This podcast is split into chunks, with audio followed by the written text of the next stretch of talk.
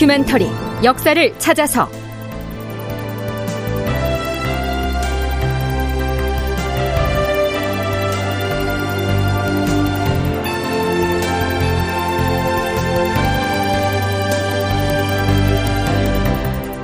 제 1134편. 조선의 골칫거리 모물용 극본 이상락 연출 황영선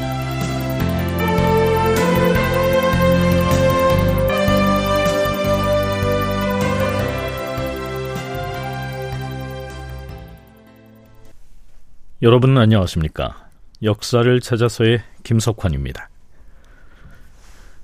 후금군에 의해서 요동이 함락되자 요동에 거주하던 명나라의 주민들 역시 후금의 통치를 받게 되죠. 지난 시간 말미에 언급했던 대로 후금은 기존의 지방 현령이나 군수가 항복 문서만 제출하면 그 지위를 인정해 주는 등 유화적인 방식으로 통치를 했습니다. 그럼에도 불구하고 천한 오랑캐의 지배를 받을 수 없다면서 살던 곳을 버리고 방랑길에 나서는 난민들이 적지 않았습니다. 이 요동의 난민들을 역사 기록에서는 요민이라고 지칭하지요. 이 요민들 중에는 요동을 떠나서 광영 등 요서 지방으로 몰려가기도 했지만 일부는 압록강 하류의 평안도 용천 등지로 넘어오기도 했다고 합니다. 조선에서는 이 요동 난민의 처리를 두고 골머리를 앓게 됐는데요.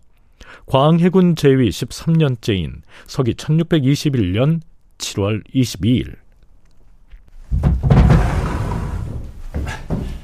전하, 의주 부인이 주상전하께 올리는 비밀장계를 가지고 왔사옵니다. 의주 부인의 비밀장계라니 그 내용이 무엇이냐? 평안도 용천 부사가 의주 부인에게 보고한 바에 따르면 중국 장수 모도사와 소수비 그리고 장천총이 용천으로 건너올 것이라고 하였사옵니다. 지금 후금 오랑캐에게 점령당한 요동의 난민들이 압록강이나 바다를 건너 우리나라로 넘어와서 영원한 골칫거리가 아닌데 명나라의 장수와 군관들까지 나오게 되면 하, 참으로 난감한 상황이 아닌가. 앞에서 언급한 도사, 수비, 천총 등은 모두 명나라 군대의 계급 호칭입니다. 뭐 한참 뒤에 인조실록을 보면요. 소말량, 장천록, 이성동, 이국주 등이 자신의 계급을 도사라 일컫기도 하고 혹은 수비나 천총이라 부르기도 하면서 300여 명을 열척의 배에 나누어 태우고 한꺼번에 우리 땅으로 나왔다. 그 바람에 평안도 해안에 있는 군읍의 주민들은 그들의 등살에 못 이겨 아우성을 쳤다. 이런 내용이 기술되어 있는 것으로 봐서 앞에서 용천 부사가 언급한 소수비는 수비 소만양을 그리고 장천총은 천총 장천록을 일컫는 것으로 보입니다. 물론 그들 역시 패잔병으로 조선에 쫓겨온 처지이기 때문에 뭐 수빈이 천총이니 하는 군대 계급이 진짜인지는 알 수가 없고요. 뭐 진짜라고 해도 그저 허울 뿐이겠지만 말입니다. 네, 참고로 모 도사는 왕년에 요동도사를 지낸 바 있는 모물룡을 일컫습니다. 근데 모물룡은요, 이런 사람입니다. 모물룡은 중국 산동 출신으로 절강성에서 살았다. 비록 집안이 가난하였지만 머리가 매우 영특하였다. 선조 38년에 해당하는 1605년에 요동도사가 되었으며 주로 요양에 머물면서 조선과 소통하는 역할을 맡았다. 그러나 요양이 후금에게 함락되자 모물룡은 의주로 빠져나와 있다가 1621년 7월에 병력 300여 명을 이끌고 압록강을 건너와서 의주 부윤이 급히 파발을 보내서 보고한 내용이 바로 이 모물룡이 평안도 용천으로 넘어오는 상황이지요. 모물룡을 비롯한 장수들과 요동의 난민들은 평안도의 용천이나 혹은 철산 앞바다의 가도라고 하는 섬으로 몰려오는데요. 조선으로서는 이들을 받아들이지 않을 수 없는 처지였습니다. 한중 역사문화연구소 이영춘 소장의 얘기 들어보시죠. 조선으로서는 이게 명나라 백성이기 때문에 잘 대접해야 된다는 그런 의무감 같은 게 있어요. 조선 자신도 그 중국 황제의 그 신하라고 생각했기 때문에 아버지 나라의 백성이라고 이렇게 생각하니까 어떻든지 식량이든지 의복이든지 살 수 있도록 그렇게 해줘야 되는데 대개는 그 사람들을 다시 실어가지고 저 가도라든지 사신편으로 해 중국 본토로 보낸다든지 그러지 않고 계속 버티고 사는 사람은 어찌할 수 없이 그 살도록 하는 수밖에 없는데 그 수가 그렇게 많지는 않아요. 요동에서 조선으로 건너온 그 난민들을 규합해서 군대를 편성한 인물이 바로 모물룡이었습니다. 서강대 계승범 교수는 이때 모물룡이 만든 군대를 국적이 없는 군대라고 규정합니다. 모문용 자신도 난민 중에 한 명이었는데 같은 난민들 다 모았는데 그래도 가장 그동안 요동 지역에서 군사 계급으로 가장 높은 위치에 있던 장교가 모문용이었고 그 자연스럽게 모문용이 그 난민들에 대한 지휘권을 행사하기 시작한 것이죠. 그리고 지금 상황이 전쟁 시기니까 이 난민들이 그냥 뭐 평화로운 백성으로 눌러앉은 게 아니라 모문용이 그들을 군대식으로 편제를 해가지고 일단의 그 국적 없는 군대를 만들어 버린 거예요. 이게 이른바 우리가 보통 모문령의 세력이라고 할 때 이것을 뭐 명나라 군대다 이렇게 볼 건 아니고 당신은 국적 없는 군대였는데 모문령이 압록강 하고 남쪽에 가서 군대를 조직하고 한다는 소문이 퍼지니까 북경에서는 굉장히 좋아하죠. 네, 모물룡이 요동 난민을 규합해서 군대를 조직하면 후금의 배후를 견제할 수 있다고 믿었기 때문에 당연히 북경 조정에서는 이걸 고무적으로 받아들였겠지요.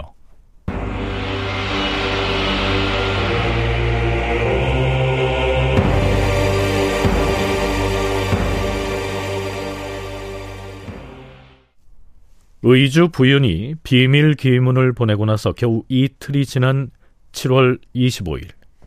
이번엔 용천부사 이상길이 직접 장계를 보내오는데요. 그 내용은 이렇습니다. 참고로 진강은 의주 건너편에 자리한 명나라의 군사 요충지였습니다. 물론 이때는 후금의 차지가 돼 있었죠.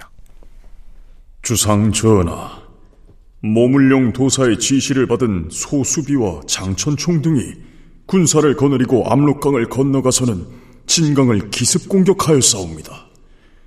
모도사의 군대는 오랑캐 군사 50여 명의 목을 베고 적군의 장수를 생포하였사옵니다. 이 소식을 듣고 용천에 있던 모도사도 배를 타고 용천을 떠났는데 지금은 진강에 가서 머무르고 있사옵니다.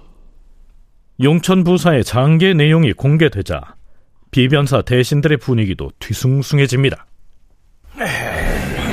아니 어쩌자고 그처럼 무모한 군사 행동을 감행했다는 말입니까? 지금 모도사가 거느리고 있는 군사라야 얼마 되지도 않는데 말입니다. 모도사의 군사 행동을 오히려 칭송해야 되는 것 아닙니까? 자고로 진강은 북경에 가는 우리 사신이 의주에서 압록강을 건너갈 때면 명나라에서 군사들을 동원해서 호위를 해주던 군사 기지였는데요. 그것은 옛날 얘기고 지금은 요동이 모두 후금의 수중에 있다는 사실을 잊었습니까?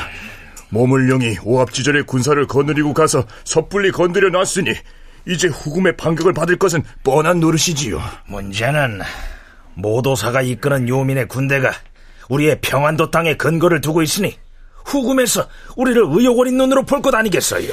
그러나 그 모도사는 우리가 조공을 바치는 상국의 장수인 바에 우리 땅에서 그만 나가달라고 할 수는 없는 문제 아닙니까? 에휴, 나가달라고 할 수는 없으나 경솔한 군사행동을 삼가달라는 말은 해야지요. 이대로 방치했다가는 주상 전환합시오.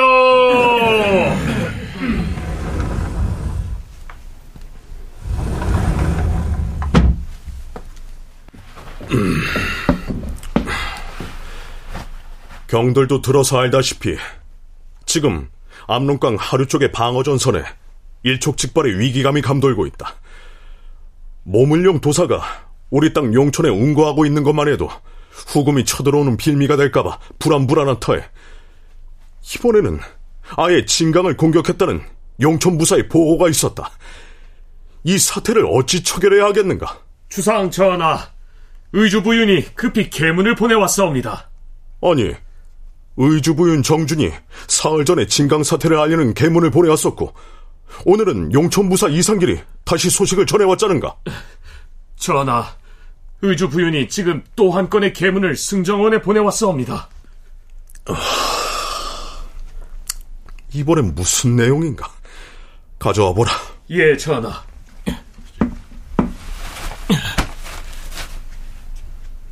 의주 부윤이 또다시 전해온 계문은 이런 내용입니다. 주상 전하, 명나라 도사 모물룡이 군사를 몰고 진강으로 쳐들어가서는 후금군 수십 명의 목을 베는 사건을 일으켜 싸운데 이 사태를 오랑캐의 진중에 알려야 할 것인지의 여부를 헤아려서 속히 결정해 주시기를 바라옵나이다. 그러니까 최전방의 방어 책임자인 의주 부윤으로서는 모물룡의 군사 행동을 누라책에 속히 알려서 이른바 진강 침략 사태에 조선은 전혀 연루돼 있지 않다는 점을 사전에 증명해 보이고 싶었겠죠. 의주 부인의 긴급한 계문 내용이 이러하니 아무리 밤이 깊어지더라도 비변사 당상들을 일일이 명초하여 수의를 하도록 하라. 비변사 당상관 한 사람 한 사람의 의견을 조사해서 어떻게 하면 좋을지 그 해결책을 수합해서 보고하라. 이런 얘기입니다.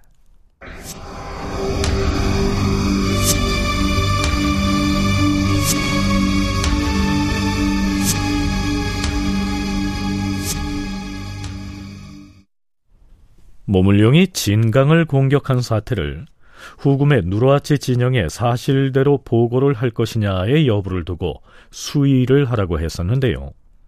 비변사 당상들의 의견은 과연 어떻게 모아졌는지 그 결과는 실록에 나타나 있지 않습니다.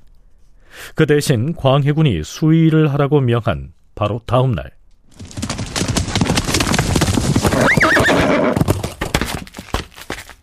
의주 부윤 정준이 또 파발을 보내서 모물룡에 관련된 새로운 사실을 보고하죠. 전하, 신이 조사한 바에 따르면 명나라의 광령어사가 진강에 진출해 있는 모물룡에게 명을 내려서 후금 오랑캐로부터 진강을 탈환하도록 명하였다고 하옵니다. 그러자 진강에 거주하던 중국인들이 오랑캐의 진용을 빠져나와 모물룡 휘하로 합류해서는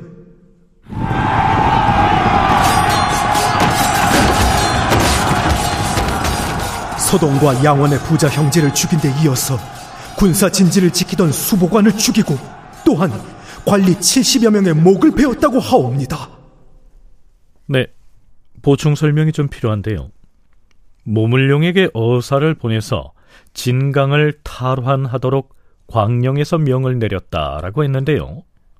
광령은 현재 중국 요녕성 금주시의 북진 지역에 해당하는데 명나라에서 요동 지역을 관리하기 위하여 요동도 지휘 사사를 설치하였던 군사 요충지였다. 명나라 최고의 군사 주둔지로서 이전에는 동북 지역의 여진족들을 관리하는 기지 역할을 하였다.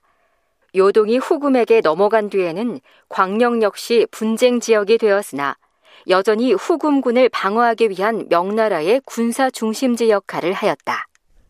따라서 요동 난민을 끌어모아서 국적이 없는 피난민 부대를 이끌었던 모물룡에게 광령에서 어사를 보내 진강을 공격하도록 정식으로 명했다는 사실은 이제 명나라 조정에서 모물룡과 그의 군대를 일정 부분 인정했다는 얘기가 되는 겁니다.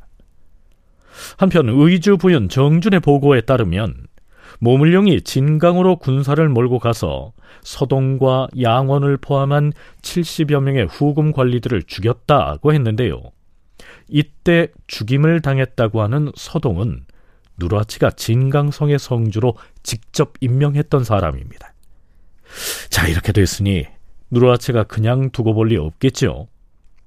누르아치의 보복이 두려웠던지라 모물룡은 결국 진강에서 부랴부랴 철수를 하게 됩니다.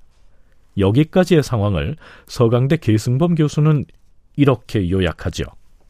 모문영이 그 난민들을 조직해서 군대를 편성해서 7월쯤에 암도강을 몰래 건너가서 진강을 급습을 하죠.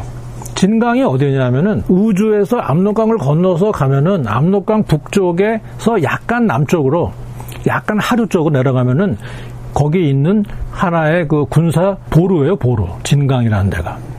그러니까 이게 굉장히 중요한 곳인데 왜 그러냐면 조선에서 사신을 가거나 명나라에서 사신이 올 때, 즉 요동이 건재했을 때 우주를 통과해서 압록강을 건넌 사람이 진강 쪽의 군사들의 어모를 받으면서 계속해서 그 사행길을 가는 것이죠. 몸노예가 가서 진강을 기습했는데 기습을 하고 바로 후퇴하죠.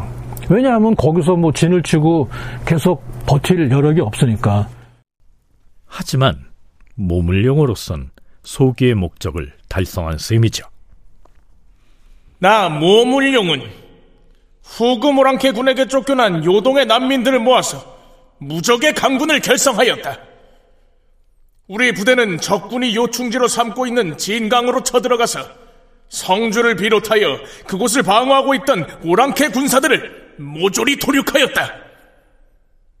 이제 나는 빼앗긴 요동을 회복하기 위하여 우리 조정에서 다시금 대군을 출정시킬 때 후금오랑캐를 배후에서 든든하게 견제하는 역할을 할 것이다. 네, 실제로 모물룡이 이러한 말을 했던 것은 아니고요. 모물룡이 진강을 기습 공격한 배경에는 아마도 이런 식으로 북경의 중앙조정에 스스로를 과시하려는 목적도 있었을 것이란 얘기입니다. 모물룡의 진강 공격에 관한 내용을 실록에 기술한 광해군 일기의 사관도 모물룡에 대해서 다음과 같은 해설 기사를 덧붙이고 있거든요.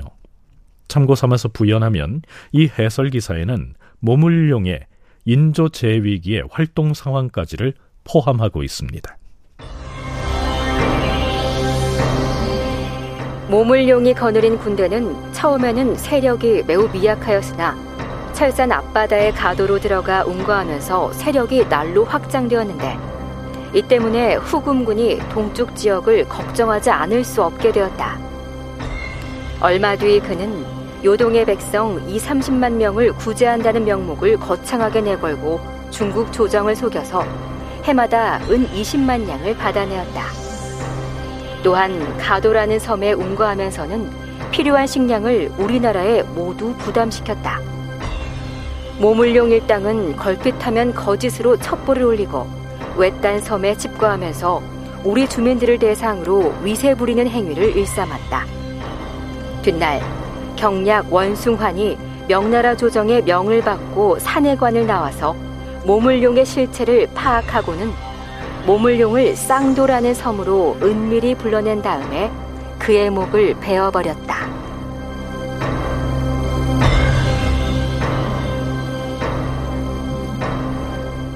네, 하지만 명나라 조정에서 모물룡의 실체를 파악하고서 그의 목을 벤 때는 조선으로 말하면 인조 제위 7년째인 1629년의 일입니다. 그러니까 광해군 13년인 1621년으로부터 무려 8년 동안이나 조선에 무수한 해악을 끼친 인물이 바로 모물룡입니다. 심지어는 모물룡이 뒷날 일어나게 되는 병자호란의 빌미를 제공했다는 주장도 제기가 되죠.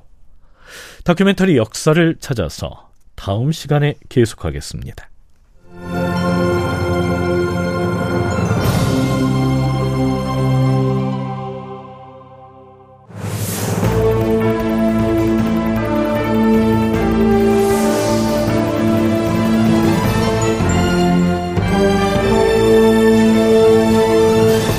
다큐멘터리 역사를 찾아서 제 1134편 조선의 골칫거리 모물룡 이상락극본 황영선 연출로 보내드렸습니다.